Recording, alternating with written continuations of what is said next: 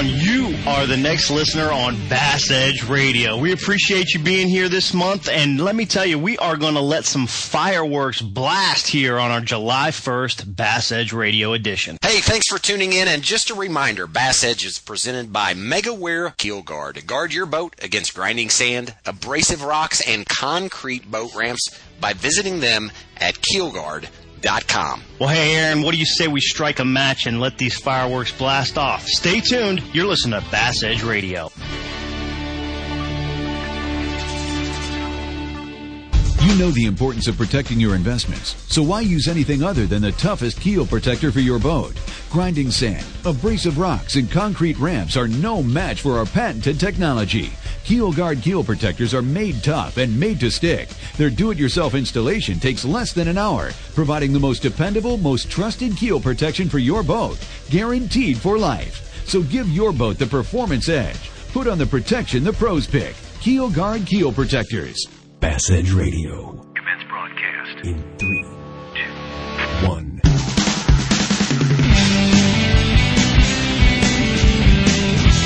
You're listening to The Edge, everything bass fishing from the Bass Edge Studios, high above Table Rock Lake in the Missouri Ozarks.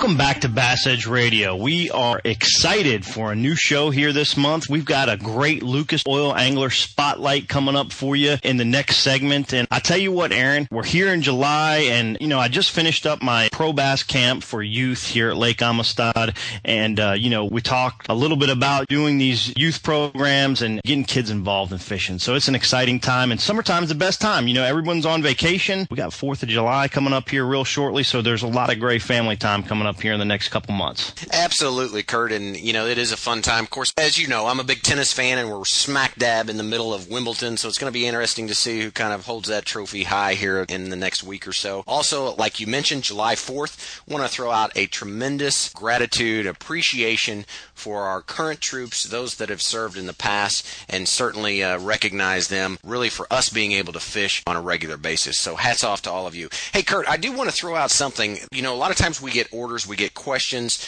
but one that came in particular that came across my desk that the Bass Edge staff handed me was uh, an individual, Robert Blommer from Michigan, actually made a request, and I'd like to throw this out to some of our Bass Edge listeners. But Robert had a question. He purchased our electronics DVD and was concerning the Minn Kota autopilot trolling motor that has a remote control to go with that. So if Okay. anybody has any experience with that, shoot us an email so that we can get Robert some feedback. You know, Kurt and I, we do not have those and we're very reluctant to provide any feedback when we don't have experience ourselves. But a lot of good things going on, Kurt. Yeah, that's for sure, Aaron. We're excited to really get the summer kicked off here and get in some deep water fishing, maybe a little shallow water fishing. And we're going to talk about a bunch of that stuff today with Justin Lucas and our Lucas Oil Angler Spotlight. Well, you know, Kurt, in bringing up this July timeframe and the heat that we're talking about so much, it kind of begs me to point out the importance of protecting yourself while you're on the water. And that comes to not only hydration, but also sunscreen and protecting yourself against those, quite honestly, cancer causing UV rays. I'm glad you bring that up. Drink a lot of water, get really hydrated. My wife gets on me all the time because actually, you know, one of the things that can happen because of lack of hydration is getting cramps at night, getting headaches. You know, there's a lot of uh, real negative connotations that can happen to your body by not being hydrated and not utilizing sunscreen and that type of thing. And Aaron, didn't you have an episode of a little sun poisoning at one point? What happened there?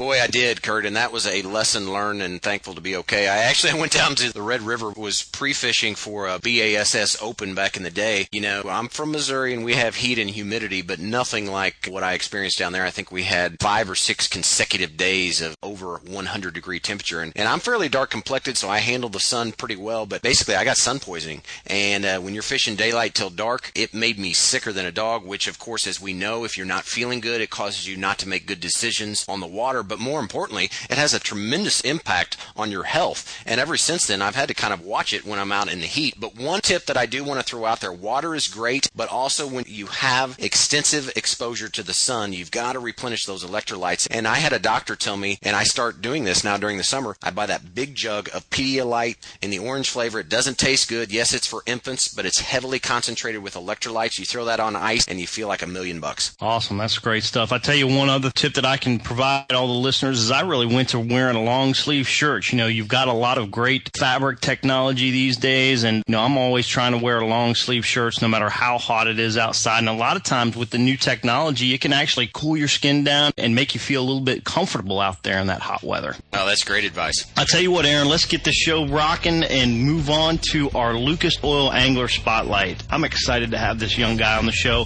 He's going to bring a lot of knowledge to our Bass Edge listeners. So let's roll in Justin Lucas. At Legend Boats, we have one agenda to build the finest bass boat on the water. It's our passion. Our hand-laid hulls and zero-tolerance stringer and transom system give you a smooth, dry ride, even in the rough stuff. The Alpha 211 with its massive fishing platform. The Alpha 199, fast and stable. And coming soon, the Alpha 191, a 19-footer with a style, attitude, and a price value all its own. Legend Boats. Catch the wave. Ride with a legend. More Bass Edge in 30 seconds. First by land and now by sea. For years, Lucas Oil has been a staple in high performance vehicles on both the road and track. Now, from the makers of Lucas Oil comes Lucas Marine products, specifically engineered for marine applications. Protect and lubricate your marine inboard, outboard, or high performance boat with Lucas Marine Engine Oil or Lucas Synthetic Based Oil. Learn more about the complete line of Lucas Oil and marine products. Visit lucasoil.com.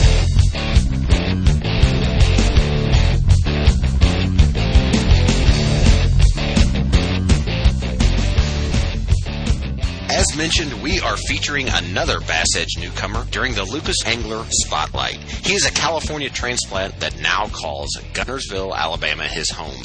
When he's not filling out bank deposit slips from his tournament winnings, you are likely to find him hosting one of FLW college fishing tournaments. Let's give a warm Bass Edge welcome to Justin Lucas. We have interviewed a few different anglers that have picked up and moved across the country in order to kind of facilitate their angling careers. Matter of fact, our very own Kurt Dove is one of them. Why did you move from California to Alabama, and how has that helped you? First things first is, you know, Alabama, we all know it's kind of like the bass mecca. You know, you've got Guntersville and Pickwick, and then you get the whole Coosa River chain. Not to mention it's right in the heart of the South, and you've got everything else around within a few hours drive. So that was, you know, the first thing. Second thing is the fact that in California, we don't have any lakes like the Tennessee River. All the lakes out there are reservoirs, and we have water that's like 300 feet deep out there at Oroville or Shasta, something like that. Actually, kind of like Smith Lake in Alabama, but there's nothing like the Tennessee River. And when I kind of studied, I don't want to say study, that sounds bad, but when I studied like how Western guys did on the Tennessee River, you know, that was like one place where people always seemed to struggle coming from out west. So I knew that if I was going to try and hone my skills, you know, anywhere specifically, that being on the Tennessee River would be a perfect fit. And I absolutely love it there. The very first time I went to Guntersville in 2009, I was a co-angler for FLW Tour event, and David Fritts won that tournament, and uh, I got second on the co-angler side. And I remember pulling up into the town of Guntersville to the lake and everything, and thought in my head like, I'm gonna live here one day. I don't know how long it's gonna take, but I'm gonna be here.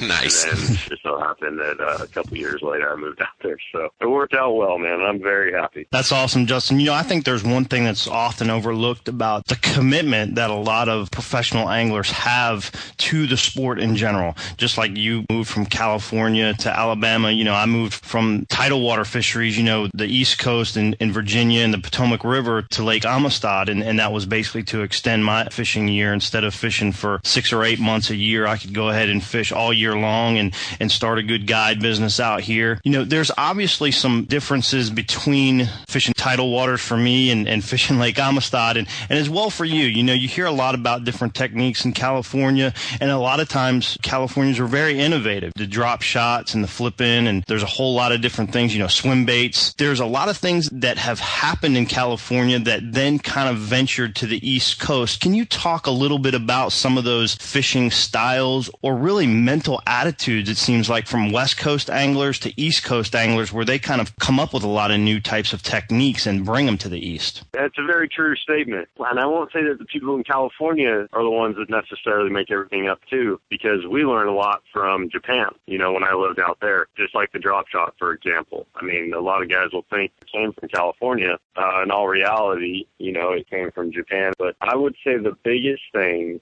that's really helped me out here. And now everybody's caught on to it, and now it's really ruined with the Alabama rigs, but the whole swim bait fishing. And when I moved to Guntersville, that was something that I felt like I had in my bag of tricks, and I killed it for a while on it. And it's still a great bait at Guntersville and the whole Tennessee River for that matter, but there's still several lakes back here that, you know, the local guys just won't ever try a swim bait or they won't ever try the drop shot with a pink worm on it. You know, some guys are like, I ain't throwing that pink worm. Well, guess what? You know, if the water's clear, I'm going to show up to your lake and throw a pink worm on a drop shot, and I'll catch fish that have never seen that before. So I think the thing with California is everybody always wanted to try things that the fish hadn't seen or things that were new, and everybody out here is just comfortable with the things that have always worked. I think that's an interesting point, Justin, because, you know, like most guests that we have on here, you're a student of the sport. And, you know, Bass Edge is built on raising the angling IQ, regardless if you're formally competing, fun fishing, or, you know, walking the banks of your favorite pond or city lake. How did fishing from the back of the boat as a co-angler because you alluded to that earlier in your opening statement when you first went out to Guntersville you were fishing as a co-angler how did that make you a better angler and what was your overall approach when you were fishing out of the back of the boat? Well, I, I started fishing out of the back of the boat when I was 19 out west. And to me, at 19, I was too young to have the knowledge to do well out of the front. So it was just a no-brainer that, hey, if I want to do this to the next level or possibly do this for a living, I wanted to do it for a living. I didn't know if it was going to be possible. I knew that I had to get out there and learn from other anglers, other anglers that were better than me. And obviously fishing as a co-angler is the best way to do that. And then when I fished on the tour level as a co-angler for a year, I felt like I was getting close to ready to fishing as a boater, but I still needed that one year. You know, there's so many guys that'll just jump on tour without having that knowledge. You know, you're going to struggle. I mean, you can't compete against guys that have been doing it for so many years without that knowledge. And when you can get in the boat with a guy like Jay Yelas or Brent Ehrler or whoever it's going to be, you learn more in those eight hours than you would learn in three months fishing by yourself, that kind of style and stuff. So it really cuts down on the learning curve, but there comes a point too where you go, okay, no more co-angler. Then you start learning more on your own and that's when the decision making of tournament bass fishing comes into play. Is that different for each angler, or what do you use as your benchmark to kind of, aha, the lights go off, it's time for me to make that step or that transition? Because that's a question that we get a lot of times. Honestly, this was my thing the whole time, from the very beginning. Once I make enough money in these tournaments, I'm going to move up to the bigger tournaments. And once I make enough money in those tournaments, I'll move up to the bigger tournaments. So my whole thing was I'm not going to move up to something where I'm not ready because I haven't even conquered the level before. You know, I almost treat it like a video game or something. You know, you're just trying to jump all these levels, but hey, you can't get to the next one unless you get enough points. You know, it was the same way for me. If I didn't make enough money to go fish the bigger tournaments, then I wasn't going to go. So I gradually made more money and more money and more money and did better in the tournaments. To me, that's the best thing to tell people because, you know, I was a young angler at one point and I wanted so bad to have the raft boat and be, you know, in FLW magazine and be in Bassmaster magazine and be doing all these things, be on TV and, and all that. You want it so bad, but you forget where you need to start and how you're going to get to that point because, I mean, there's maybe a couple people out there that just are naturally gifted, but even those guys, if they didn't fish all the time, they're not just going to go out there and be good. So you've got to practice your skills. You've got to go out there in different conditions and you've got to be fishing tournaments and learning to make decisions. You can't just jump to the top right away. No matter how bad, you know, we all want to be there. There is a learning curve that you have to go through to get to that point. Yeah, Justin, I think you're right. You've got to set a plan for success. That's the key to this. And I've often told people, you know, many times before when they're asking me, if they had co-anglers when I started, I'd have been on the co-angler train in a heartbeat. Just like you said, you learn so much. You don't have to read the magazines. You can go out there and you're watching the magazine article happen in front of you. So uh, there's Absolutely. no better way to learn than, than being there on the boat and, and on the water and then and then making your own adjustments and doing your own thing. And that's why you've been able to move up because quite frankly, you kick butt, you know, on the co-angler side and then you've been able to move up and you set benchmarks for yourself. I think everybody needs to have, you know, particular benchmarks that they can set to know that their confidence is ready for the next level because when you just jump in two feet forward, you can really get burned quickly. And then a lot of times that'll cut your interest to the sport, period. Because if you're not having success and you're not having fun, you know, that's the last thing you want to have for a hobby in your life, if that is your hobby or something that you're trying to make a living at. No doubt about it. And as expensive as the sport is, you have to be ready when you make that jump because it's not like you just go out there and, okay, I'm going to put this, you know, this year is going to cost me 10 grand, 15 grand. I mean, most of the times, unless somebody's very fortunate, that's not the case.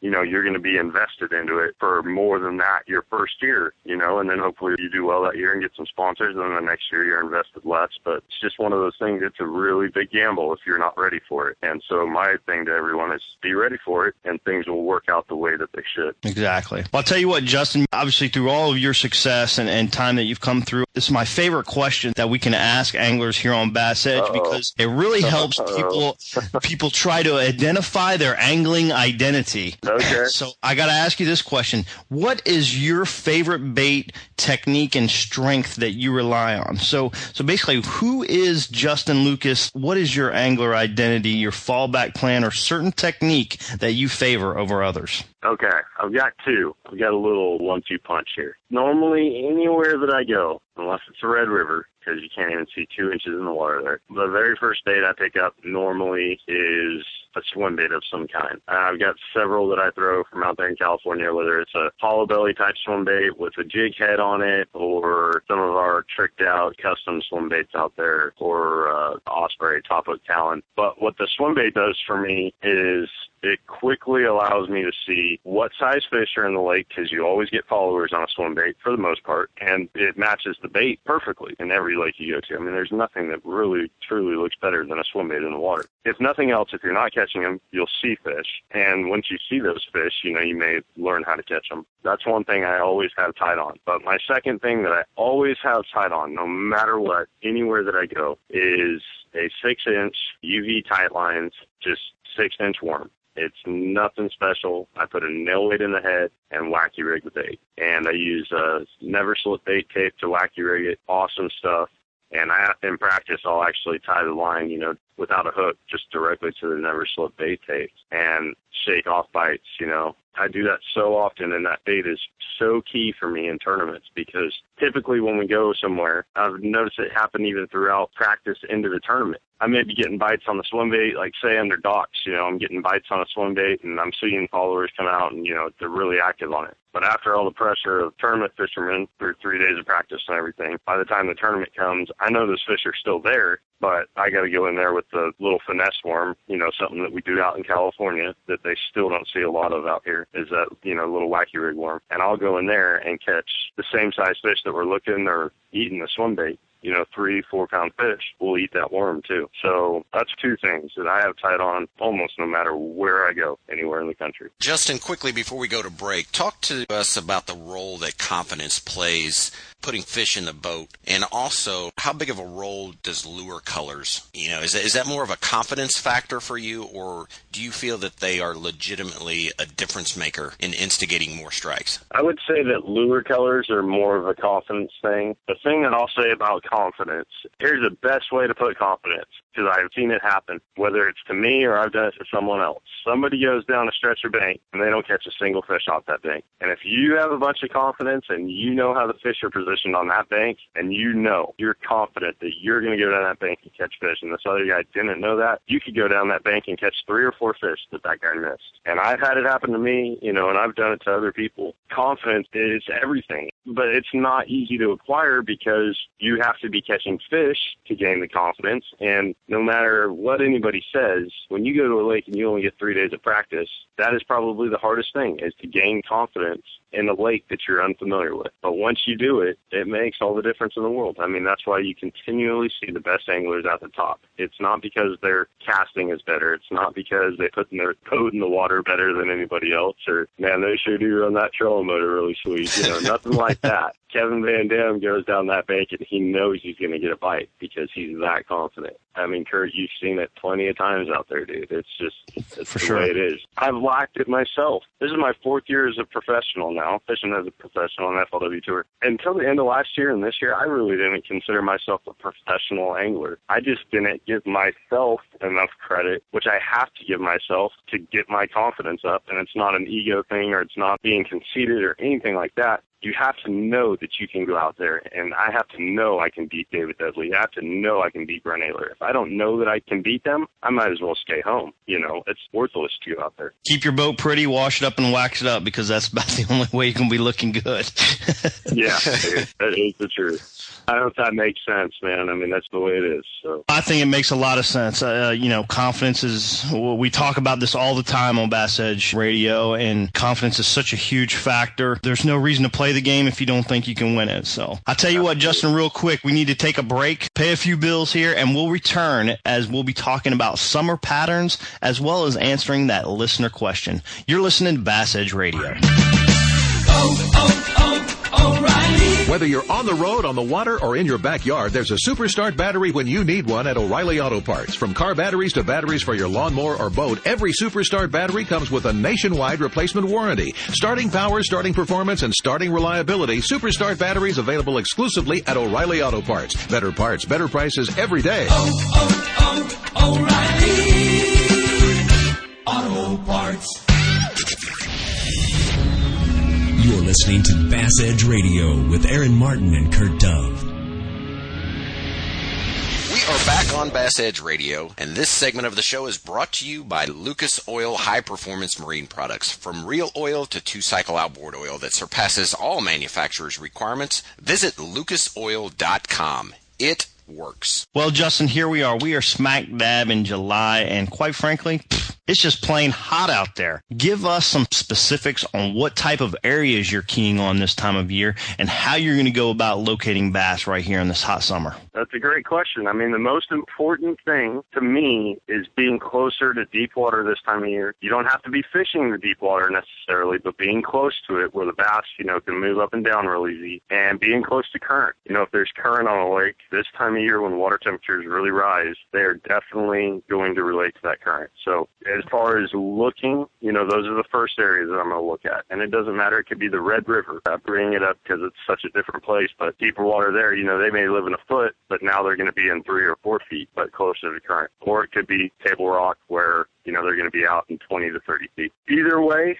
my favorite thing to throw this time of year, and if nobody else agrees with me on this, then you guys just aren't fun, but top And I don't care, you know, I love to drop shot, and I'll go out there and catch them on a drop shot once the sun comes up. But I guarantee you, no matter where I go in the summertime, one thing I'm doing is I'm getting there as early as I can because I want to throw the top water. And getting that bite on the top water bait, we all know how much fun it is. I love throwing a Lucky Craft gun sunfish. That's my favorite one. And one thing I really like about it is the fact that there's just quite a few people that throw it, but still everybody picks up a super spook or a pop or something. And it's still different enough that I think you get a few extra bites on it anyway. And it's just a fish catcher. It really produces. But if I can't catch them on a top water this time of year in the morning, I'm just not enjoying it as much because we all know how hot it is once the afternoon gets up. You bring up a good point there, Justin, in that summer, you know, provides both shallow fishing and some deep offshore opportunities. But how do you determine which group you're going to be targeting and why do you pick one over the other?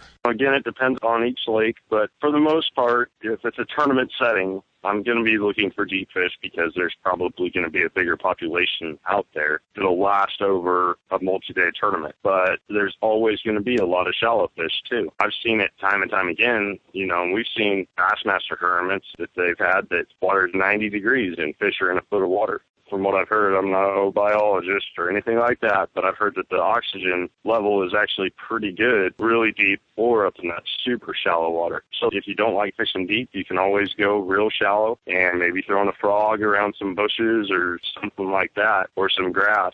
You know, that would be a fun way. If I wasn't in a tournament, that would be the way that I would want to go catch them probably because I think it'd be more fun. But you know, when it's job time, you got to find those big schools. So I spend a lot of time out deep in the summer. I'm just going out on the weekend, buddy. I promise you, I'm going straight to the bank. I relate to that completely. Aaron, you posed that question about, you know, shallow fishing, deep fishing right here in July when it's so hot. You see all these different tournaments that take place. And quite frankly, whether you like tournaments and you tournament fish or not, it doesn't matter. They are a huge example for things that we can learn from anglers and in bass fishing. And Justin, I just want to ask you a quick question because I know you were probably related with this event or at least have have knowledge about it. But there was an FLW Tour Championship year before last. I think it was at a Ouachita. And the first thing you think is, well, everyone's going to be out deep. They're going to be fishing all this deep grass and fishing all this deep stuff. And then all of a sudden, out of like the top five anglers, there's four of them that are up there fishing in a foot and a half of water with top waters. Then you got Scott Martin out here fishing this deep offshore stuff. Can you talk and relate back to that question that Aaron just mentioned about maybe what are some bait fish or different things that the fish are keying on that time of year that's going to get them shallow or get them deep, and that's how you're going to target those bass? Yeah, I actually, you know, I fished that tournament. I came in 13th in that tournament. I had a really good day one. I caught almost 16 pounds. I remember it vividly. It was a lot of fun because what was going on that week, and it was August, is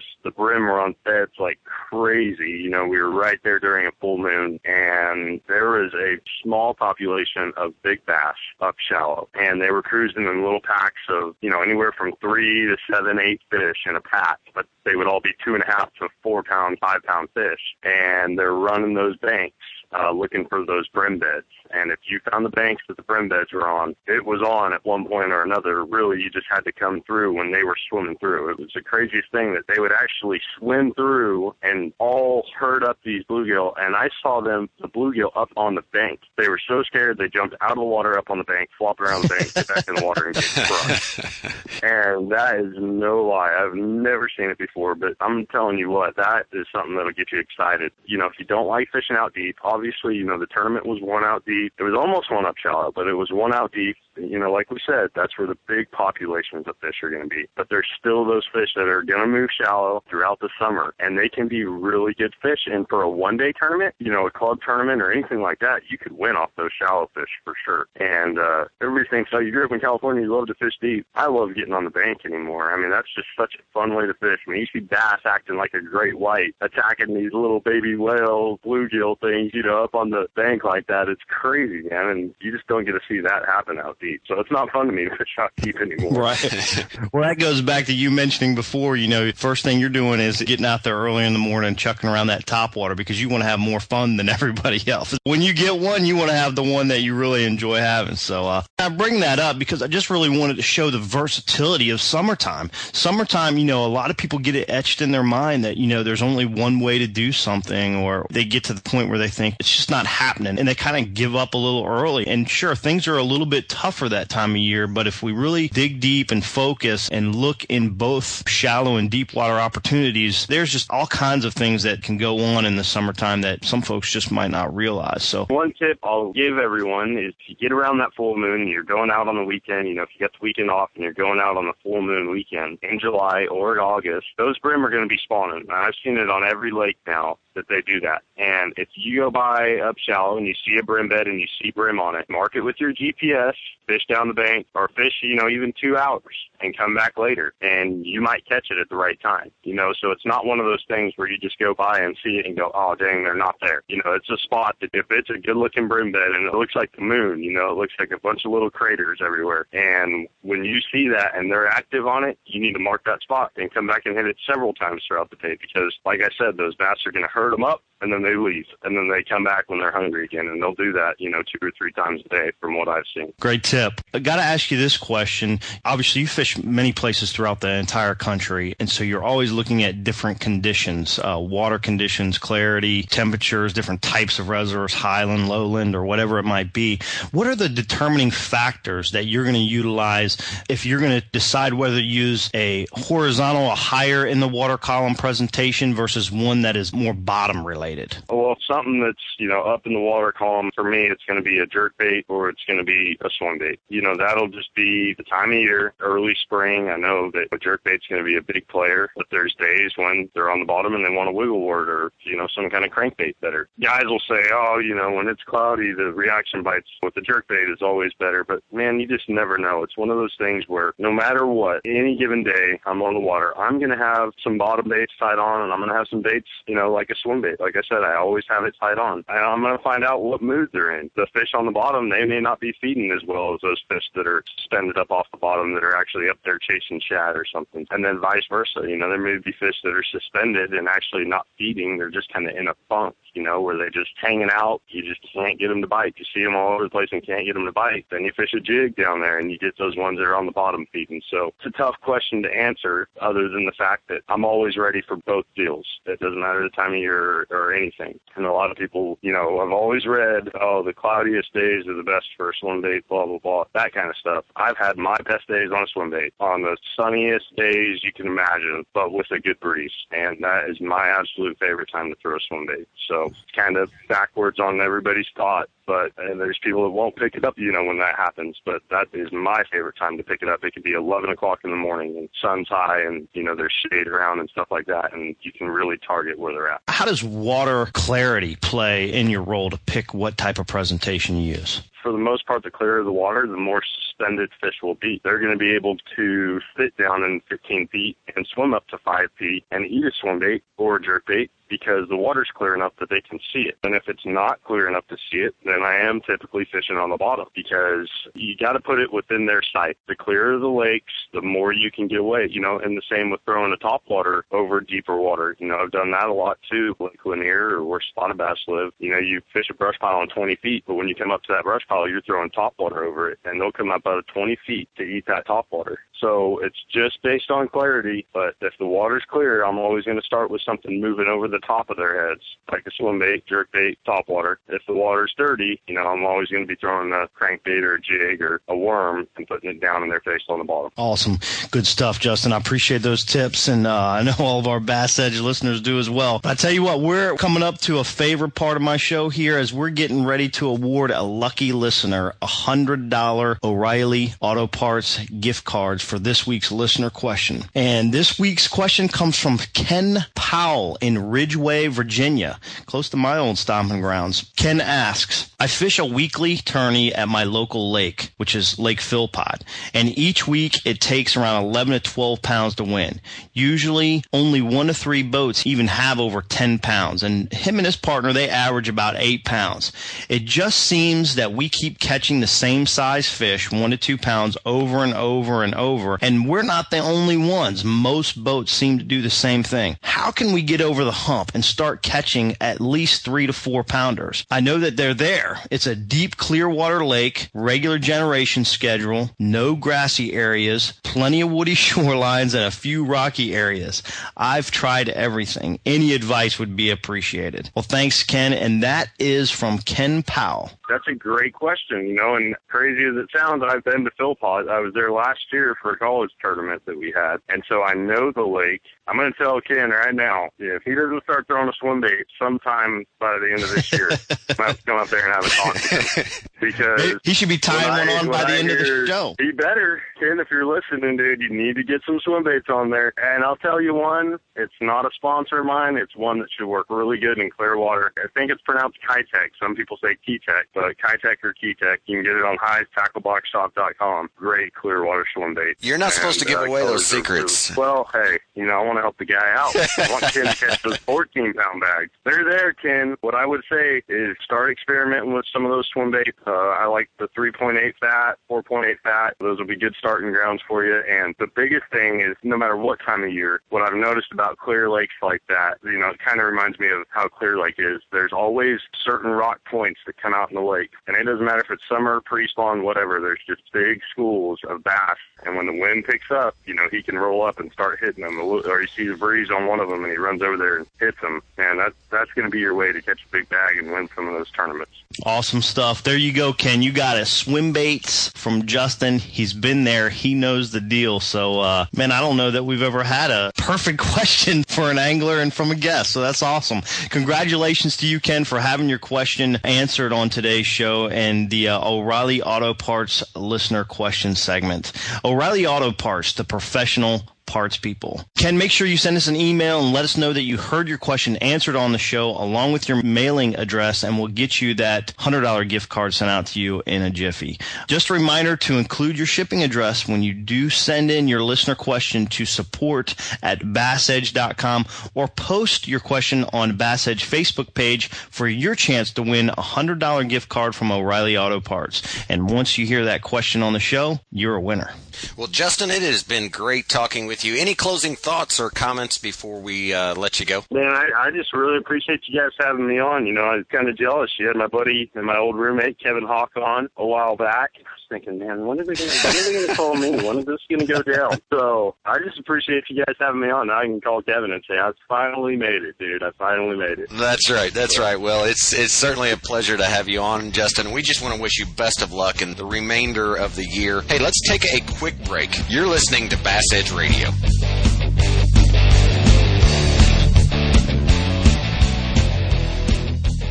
Now you can order Bass Edge Season 3 on DVD. Own the best resource for tips and techniques in bass fishing as host Aaron Martin tackles lakes across the country with the industry's top pro anglers, including Denny Brauer, Boyd Duckett, Randy Howell, and Dave Wolak. This two-disc set includes all 13 episodes. That's over 10 hours of Bass Edge, including interviews, bloopers, and highlights, all for just $19.95. Order online at bassedge.com. And be sure to check out previously released DVDs like Bass Edge Seasons 1 and 2 and Electronics 101. Bass Edge Season 3 now on DVD at bassedge.com. Patented in 2000, perfected over years of testing and real-world punishment, the Power Pole is the ultimate shallow water boat positioning tool. Swift, Power Pole deploys in seconds from anywhere in your boat. Virtually silent, Power Pole won't spook wary fish. Secure in strong currents or gusting winds in up to 8 feet of water. Engineered to take it with a lifetime unconditional replacement guarantee on the spike. Power Pole, swift, silent, secure. Visit powerpole.com to find a dealer near you. Hey, this is Tim Horton, and you're listening to Aaron and Kurt right here on Bass Edge Radio. Aaron, so many awesome anglers and young anglers for that matter, such as Justin Lucas coming up through the ranks, and uh, great to see him having a lot of success. And uh, what an awesome interview! Oh, it was, and you know there were several things in there. Kurt, he was talking about fishing shallow versus fishing deep, the brim beds. Obviously, that's been an ongoing discussion, kind of concentrating on those around the full moon, even up as late as August. But the one thing that really stuck out to me was coming back. You know, if you see a brim bed that looks like that moon cratered situation, come back to that. If they're not there and they're not feeding, they soon will be. checked maybe every couple hours, but also maybe even come back to that more than twice. Definitely, Aaron. You know, I see that all the time in guiding here at Lake Amistad and out fishing the tour and all over the place, all over the country. And I think not only just shallow, and you know, obviously he was particularly talking about the brim beds, but even your deep locations. You know, a lot of time we can start and work an area and it not be, you know, the right timing. And he talked about that a little bit. It's got to be the right timing. Even in a deep spot, you could be all over a nice school of fish, but if you don't have the right timing and able to generate some quick action, a lot of times, you know, we'll keep casting to a particular spot and think, well, they're just not there or, or they're just not going to feed. But if you keep trying that spot, like he was talking about on the shallow stuff, and even conversely, especially this time of year with the deeper stuff and maybe the ledge fishing or, or whatever it is that you found out deep, but continue to retry locations throughout the day. There's going to be a couple of key feeding times or a couple of times when you just get that first fish to really react to your presentation, and it can lead to several bites consecutively really quickly. Well, that's a great point. You can certainly get healthy in a hurry, and um, you know I think that's certainly the importance of fishing a pattern versus a particular spot. You have enough of those put together in kind of a little milk run. You're not married. You're not emotionally tied to any one spot, and you can keep that rotation moving. Eventually, those fish are going to fire. Hey, I just want to throw a shout out to Justin Lucas for joining us on Bass Edge Radio, presented by Keelguard, and thank you, the listeners, for being part of the Bass Edge family. For Kurt Dove and the rest of the Bass Edge crew, I am Aaron Martin. Have a wonderful and safe 4th of July, everybody. Know the importance of protecting your investments, so why use anything other than the toughest keel protector for your boat? Grinding sand, abrasive rocks, and concrete ramps are no match for our patented technology. Keel Guard keel protectors are made tough and made to stick. Their do-it-yourself installation takes less than an hour, providing the most dependable, most trusted keel protection for your boat, guaranteed for life. So give your boat the performance edge. Put on the protection the pros pick. Keel Guard Keel Protectors. The Edge is presented by Keel Guard. For more information on Bass Edge or to shop at the Bass Edge online store, visit bassedge.com. And be sure to join Kurt Dove and Aaron Martin right here on another episode of The Edge. Brought to you in part by Legend Boats, O'Reilly Auto Parts, Lucas Oil Products, Mercury Marine, Power Pole, and Rapaholic.com.